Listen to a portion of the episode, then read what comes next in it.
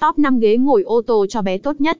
Như bạn cũng đã biết đó, thiết kế ghế ngồi thông thường trên xe ô tô chỉ phù hợp cho người lớn, chứ không thể đem lại sự an toàn cho bé yêu.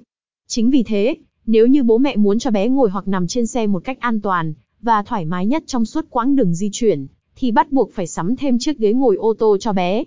Dưới đây mình sẽ giới thiệu đến bạn top 5 mẫu ghế ngồi ô tô dành cho bé có chất lượng tốt nhất hiện nay. Đôi nét giới thiệu chung về ghế ngồi ô tô cho bé. Cuộc sống ngày càng phát triển, điều kiện tài chính của các gia đình cũng có của ăn của để hơn. Vì thế ô tô cũng đã dần trở thành phương tiện di chuyển chính của các gia đình.